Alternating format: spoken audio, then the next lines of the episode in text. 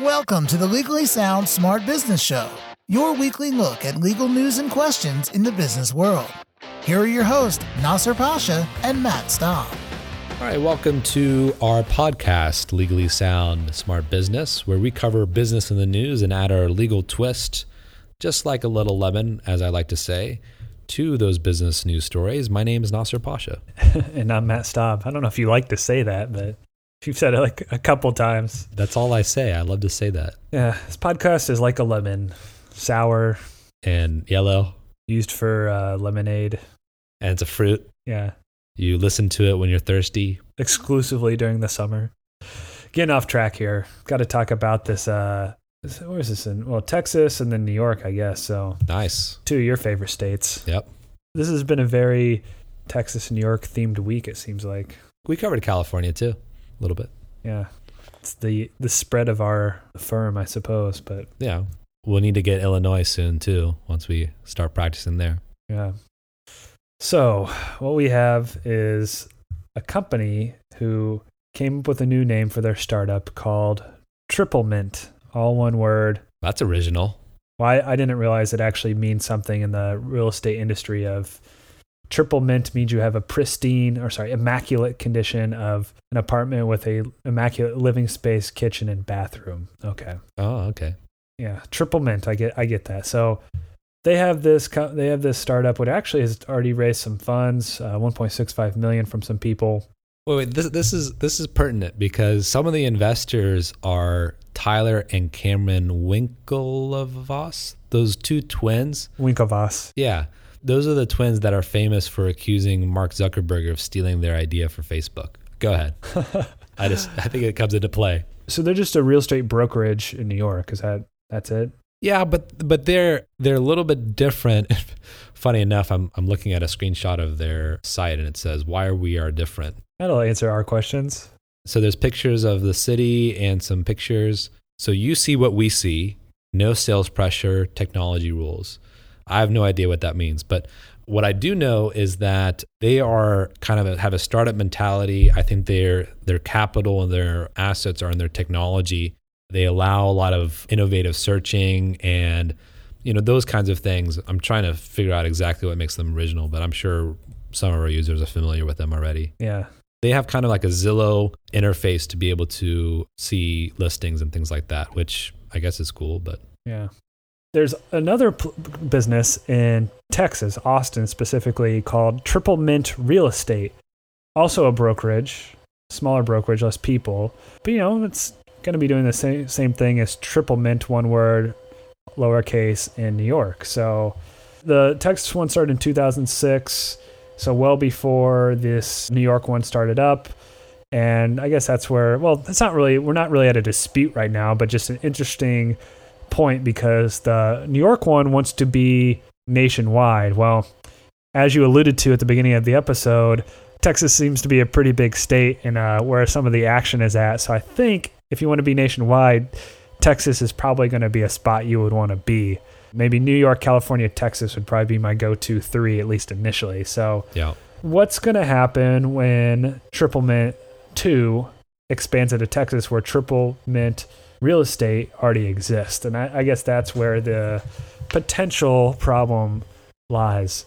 We can dig deep in the law here. I, well, let's just do that now. I mean, and then we can talk about kind of conceptually about naming yourself and so forth. But here we have Triple Mint Real Estate based out of Austin.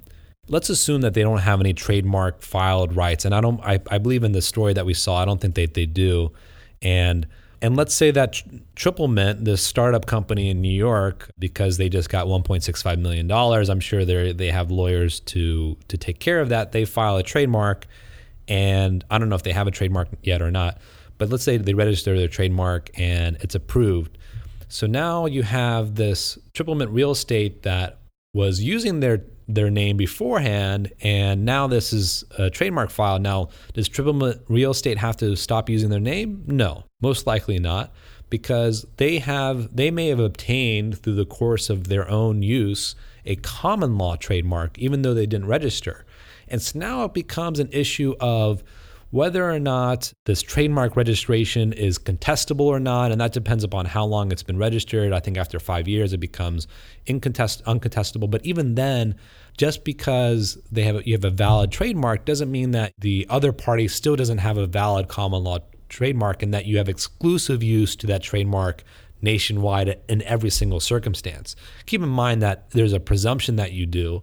That's the purpose of the trademark registration. But if someone has pretty much priorly established the trademark, then they do have substantial rights with that.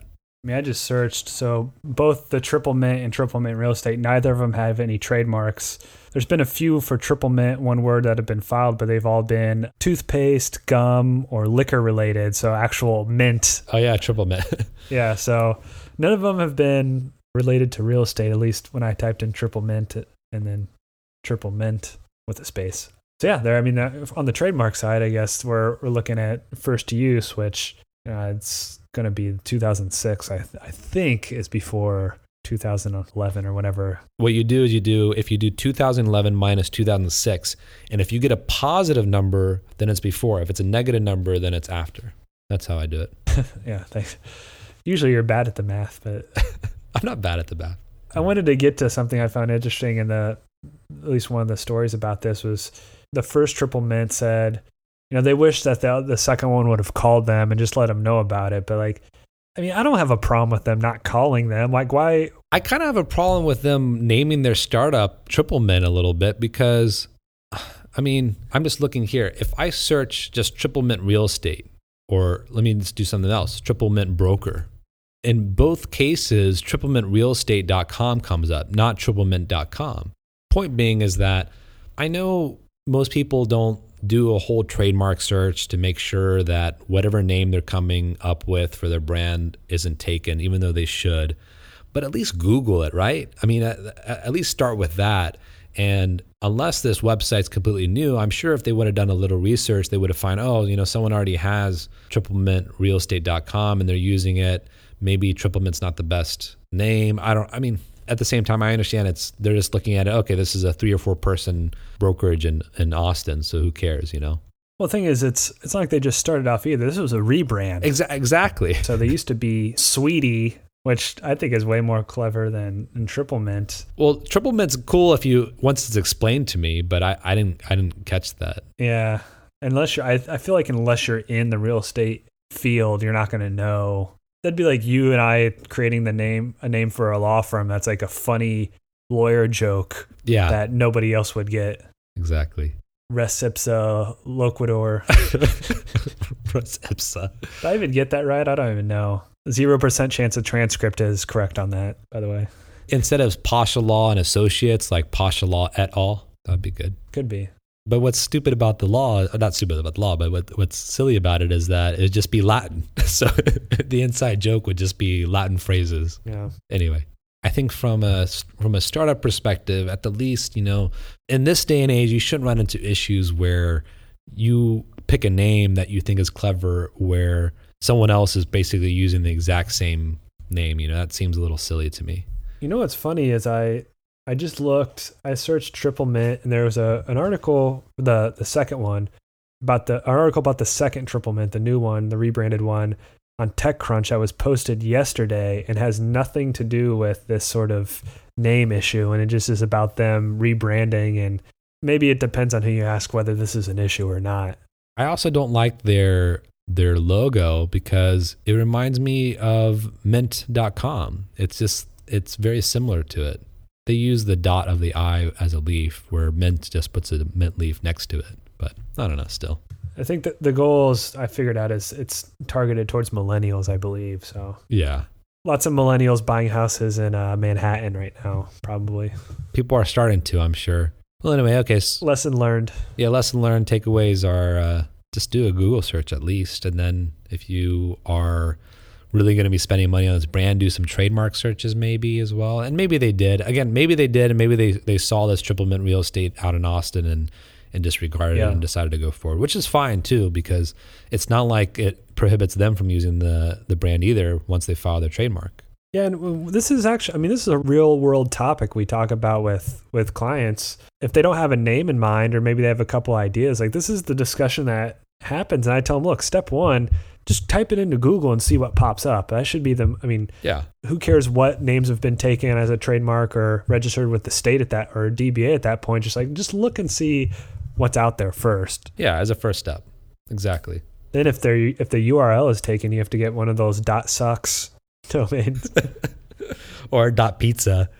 Uh, They should do triple mint dot pizza, which, by the way, in case people don't realize, we have dot pizza. Go to it now, please.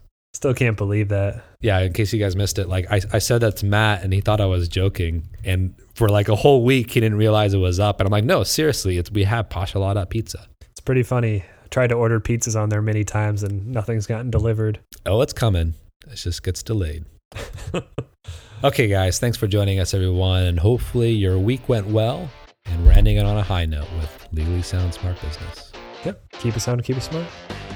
This has been the Legally Sound Smart Business Show with your hosts Nasser Pasha and Matt Staub. The Legally Sound Smart Business Show is your weekly look at legal news and questions in the business world. Legally Sound Smart Business is a podcast that is intended but not promised or guaranteed to be current, complete, or up to date, and should in no way be taken as an indication of future results. No attorney client relationship is created by listening or submitting questions to the podcast.